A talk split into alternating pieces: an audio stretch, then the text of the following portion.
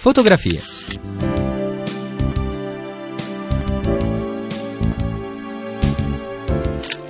Fotografie. Sguardi attenti sul nostro tempo. Ciao a tutti amici e ben trovati da Laura De Luca. Anche oggi ci fermiamo su una fotografia del nostro album virtuale, quello che documenta i fatti della settimana, ma non solo, anche l'album che conserva foto storiche o ritratti ravvicinati di persone. Ogni foto è una storia, ogni storia ci invita alla partecipazione.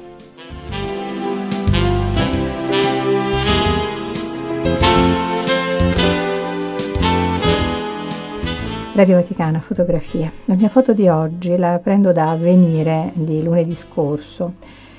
Allora c'è l'interno di una chiesa inquadratura sbilenca, obliqua, come da, dal ponte di una nave. Il tetto della chiesa è completamente sfondato, si vede il cielo biancastro al di sopra. Le travi di legno e di ferro eh, sono in bilico verso il pavimento, creano proprio un intrico di, di linee verso il pavimento. Le pareti sono bianche e bucate da proiettili. Sul pavimento c'è un mare di calcinacci, carte, brandelli di vestiti, paramenti. Sulla destra sopravvive apparentemente intatto un altare con una statua colorata dipinta di Maria.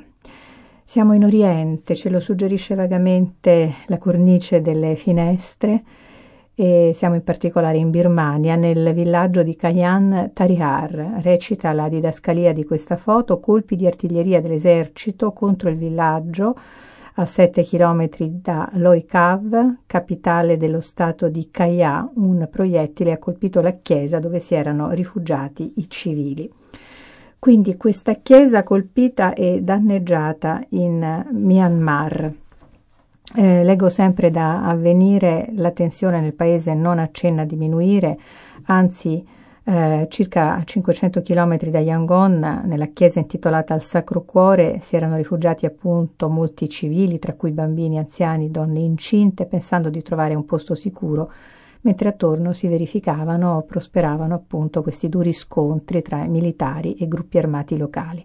Otto le persone ferite in seguito a questo attacco, alcune molto gravemente. Per paura di altri attacchi, molte persone si sono rifugiate nei dintorni, sulle montagne. Quanto sta accadendo in quasi tutti i villaggi eh, dello Stato, appunto Kaya, del Myanmar, è documentato da questi scatti. La gente è costretta a fuggire addirittura dalle proprie case e direi che la prospettiva così inclinata, come vi dicevo, di questa fotografia, forse eh, in questo modo il fotografo voleva prendere, cogliere più particolari appunto del soffitto così come del pavimento, ci comunica davvero un grandissimo senso di instabilità e di incertezza, ci conferma questo clima di paura della gente, l'orrore per la guerra.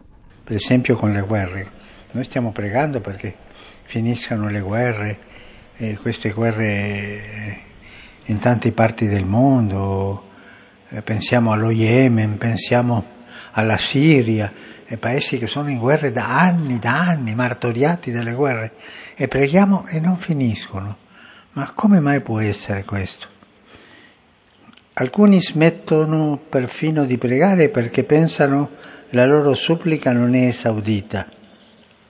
Ma se Dio è Padre, perché non ci ascolta? Così Francesco, in udienza generale mercoledì scorso, proseguendo la sua catechesi sulla preghiera, perché a volte sembra che Dio non esaudisca le nostre preghiere, perché appunto noi ci limitiamo a chiedere, ma la prospettiva e il tempo, soprattutto il tempo di Dio, sono completamente diversi dalle prospettive e dal tempo umani. Dunque, in qualche occasione la soluzione del dramma non è immediata anche nella nostra vita. Ognuno di noi ha questa esperienza. Abbiamo un po' di memoria.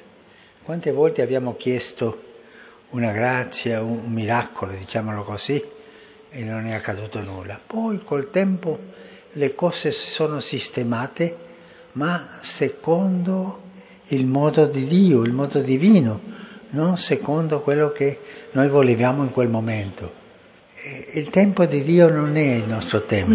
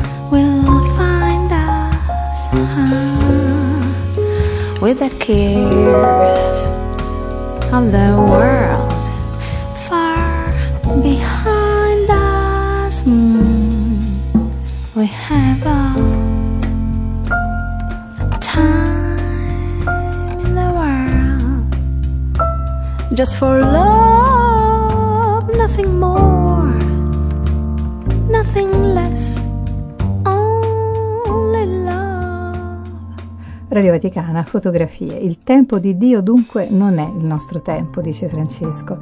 Le nostre piccole preghiere legate all'oggi sembrano a volte non essere esaudite perché la nostra visione del tempo è ristretta sul presente. Dio invece declina la storia umana in una dimensione molto più ampia, più trasversale, insomma diversa.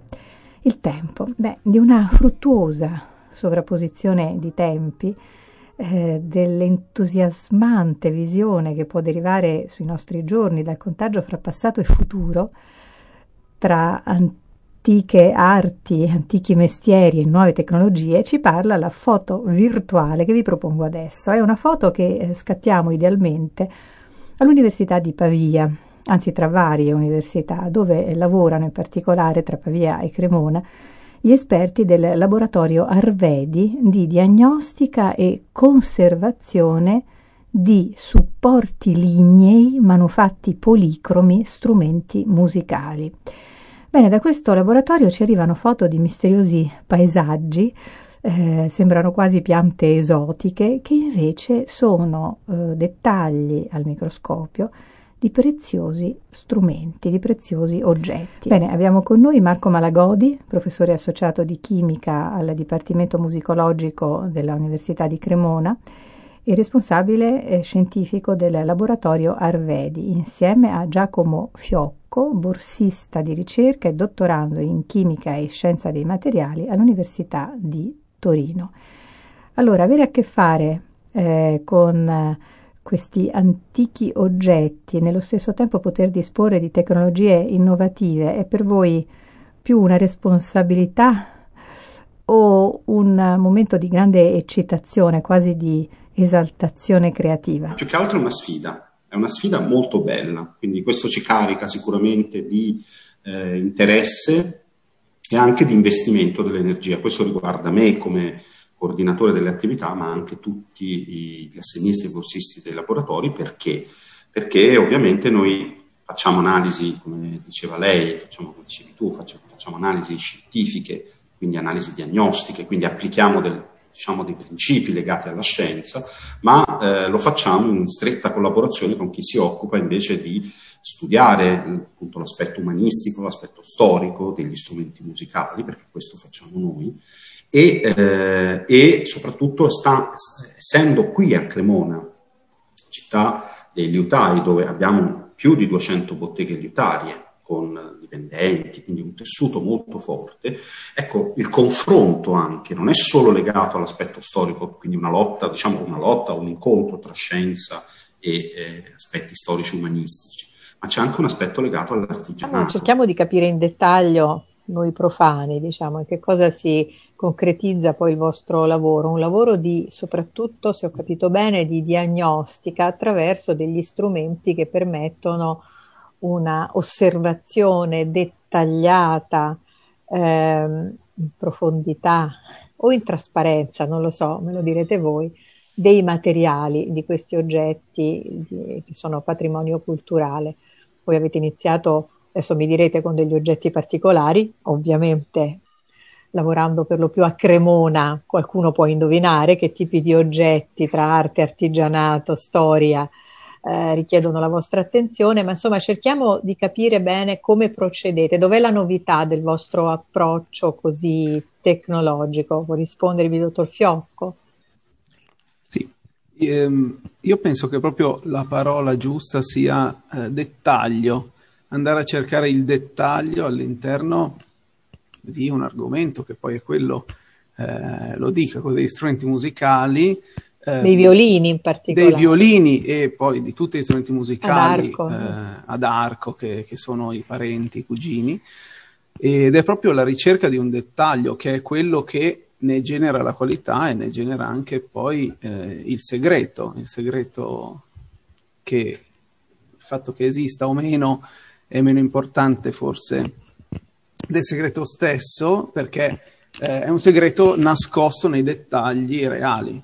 Eh, I violini sono bellissimi, sono sicuramente pezzi unici, ognuno è diverso dall'altro, anche se sembrano tutti uguali, e eh, la scienza li approccia eh, cercando proprio di andare a scovare qualcosa che eh, l'occhio nudo eh, non riesce, non, non ha mai letto. Noi partiamo con, diciamo, utilizziamo strumentazioni e principi applicativi che sono molto simili a quelli che si utilizzano in medicina. Proprio le diagnosi, quando andiamo a farci esatto, una radiografia, quando esatto, andiamo a esatto. farci un TAC. Esatto, esatto. Noi consideriamo, se vogliamo, possiamo fare questa metafora che è appunto del violino come un paziente, no? che noi in qualche modo analizziamo, studiamo, facciamo dei prelievi quando possibile, usiamo proprio questo termine, e ehm, utilizziamo radiografia a raggi X, proprio come quando noi andiamo dal medico a fare le lastre, e sono lastre vere e proprie, le nostre sono digitali, ma sono molto rapide, molto ad altissimo dettaglio, ma pescano chiaramente nel settore della medicina, facciamo endoscopie e sicuramente poi da qui ovviamente eh, abbiamo anche diciamo, una, una similitudine con tante tipologie di scienze, tra cui appunto l'astrofisica. Se pensiamo ai robottini che vengono mandati su Marte, il robottino, diciamo, quando analizza e manda i suoi segnali sulla Terra, in realtà ha all'interno uno spettrometro all'infrarosso che è presumibilmente molto simile a quello che utilizziamo noi sui violini di Stradivario amati. Ma ci sono altre applicazioni, oltre al mantenimento in vita il più a lungo possibile di questi oggetti preziosi, delle vostre eh, discipline innovative, delle vostre diagnostiche eh, così rivoluzionarie? Beh, sicuramente il, il, risultato che noi otteniamo attraverso queste spettroscopie eh, è di interesse per chi costruisce ancora oggi, quindi co- sì, conserviamo il passato, ma proviamo anche a dare degli strumenti eh, in termini di materia da utilizzare eh, ai nuovi liutai, ai liutai contemporanei che sempre più eh, piacevolmente sperimentano, sono dei grandi sperimentatori sicuramente, eh, sperimentano delle, delle, tecniche e dei materiali che noi andiamo a ritrovare magari su Stradivari, su, su Amati, su Guarneri e, e loro le trasportano nel, nel contemporaneo. Noi ovviamente applichiamo, diciamo, il nostro principale scopo è l'applicazione e lo studio degli strumenti musicali, essendo qui a Cremona, essendo nel Dipartimento di Musicologia e Beni Culturali. Però noi applichiamo gli stessi identici principi anche ad altre classi di manufatti storici.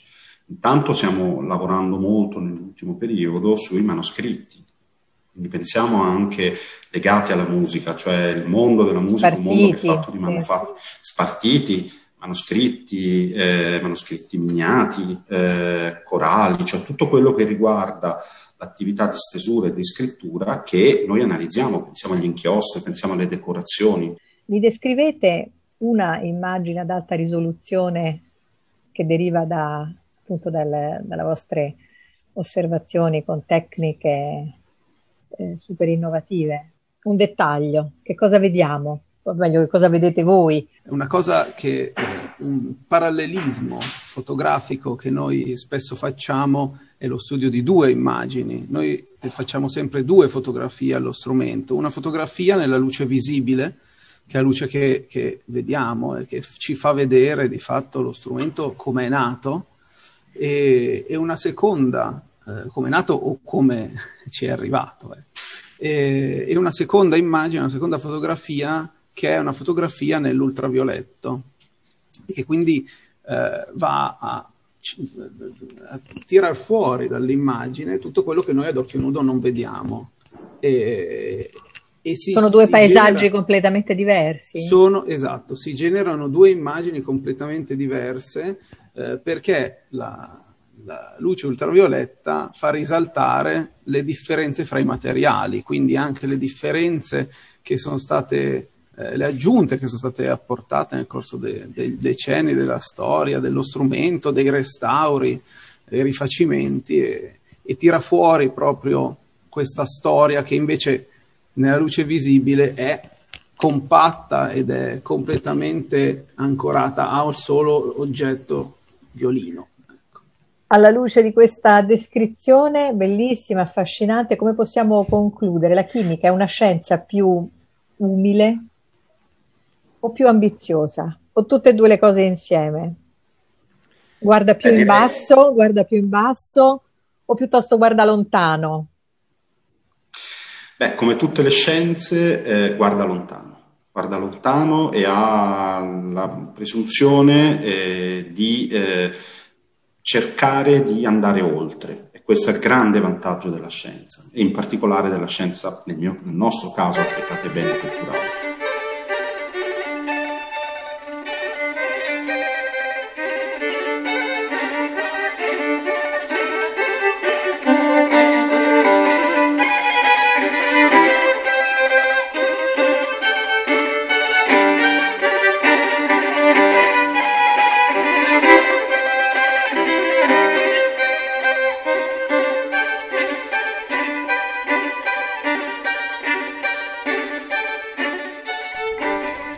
Dunque, grazie a Marco Malagodi, professore associato di chimica presso la Università di Pavia, responsabile del laboratorio Arvedi di diagnostica non invasiva presso il Museo del Violino e il ricercatore Giacomo Fiocco, studioso di chimica e scienza dei materiali all'Università di Torino. Radio Vaticana, fotografie.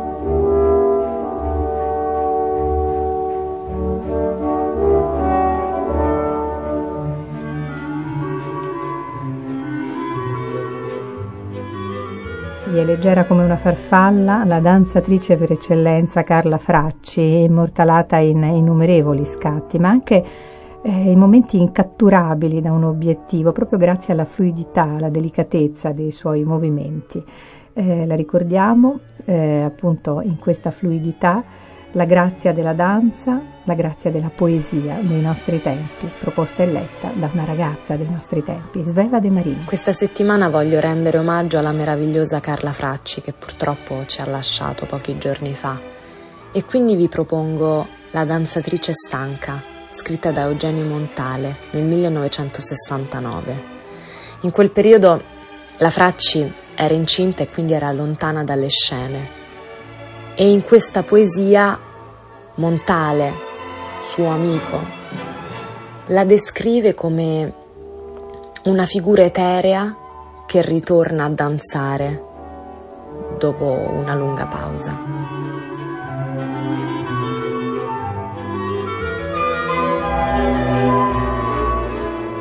Torna a fiorir la rosa che pur di anzi languia, di anzi vuol dire dapprima, poco fa. E quando mai può dirsi per stagioni che si incastrano l'una nell'altra amorfe? Ma si parla della rifioritura d'una convalescente, di una guancia meno pallente, ove non sia muffito l'aggettivo, del più vivido accendersi dell'occhio, anzi del guardo. È questo il solo fiore che rimane con qualche merto d'un tuo dulcamara. A te bastano i piedi sulla bilancia per misurare i pochi milligrammi che i già defunti turni stagionali non seppero sottrarti. Poi potrai rimettere le ali, non più nubecola, celeste, ma terrestre, e non è detto che il cielo se ne accorga. Basta che uno stupisca che il tuo fiore si rincarna, a meraviglia, non è di tutti i giorni, in questi nivei defilé di morte. Grazie a Sveva. Oggi festa della Santissima Trinità, celebriamo appunto Dio uno e trino, non a caso una domenica dopo la Pentecoste, quando arriva a pieno compimento il disegno d'amore di Dio con la discesa appunto dello Spirito Santo, un Dio solo e tre persone uguali e distinte, cioè il mistero dell'amore, che è presenza, vicinanza, dinamismo, fantasia e anche bellezza. E a proposito di bellezza, la parola a Monsignor Pasquale Jacobone per l'istantanea settimanale su uno dei gioielli misconosciuti dell'arte cristiana a Roma. Domenica della Santissima Trinità. Siamo sempre nel periodo mariano e allora, avendo questi due punti di riferimento, visitiamo la Basilica di San Crisogono su Viale Trastevere a Roma è la basilica che dal 1847 è affidata proprio ai padri trinitari, fondati da San Giovanni de Mata nel XII secolo. Entriamo in questa basilica rifatta più volte, soprattutto nel Seicento, quando è titolare il cardinale Scipione Borghese, che rifà un po' tutta la chiesa, a cominciare dal portico dove è ben evidente il suo nome accanto al portico un campanile del XII secolo. Entrando ammiriamo il pavimento cosmatesco, uno degli altari più antichi, tutto del XII secolo. La cappella del Santissimo Sacramento è attribuita poi a Gian Lorenzo Bernini a metà del Seicento. Ma puntiamo gli occhi, oltre l'altare basilicale, ad un mosaico inquadrato da una semplice cornice è un mosaico molto bello che non è originario di quel posto, è stato trasportato lì in uno dei rifacimenti della chiesa che fra l'altro ha vari livelli e conserva nel sottosuolo delle memorie preziosissime delle chiese precedenti. Ebbene, questo mosaico è attribuito o a Cavallini o a Rusuti, vicino, molto vicino ai mosaici della facciata di Santa Maria Maggiore. E qui abbiamo ancora una volta un solennissimo trono marmoreo su cui è seduta, collocata la Vergine Maria, vestita con un manto azzurro su cui campeggiano le stelle che ricordano la sua verginità. Sul ginocchio regge il Cristo, mezzo nudo, con un, um, un abito eh, dorato che copre eh, le gambe, fa il gesto della benedizione e accanto a Maria, eh, sempre con il nimbo, abbiamo le lettere che contrassegnavano nelle icone bizantine i personaggi. Qui abbiamo la sigla Metertheu, la madre di Dio, viene precisamente identificata. E poi alla sua destra e alla sua sinistra due personaggi.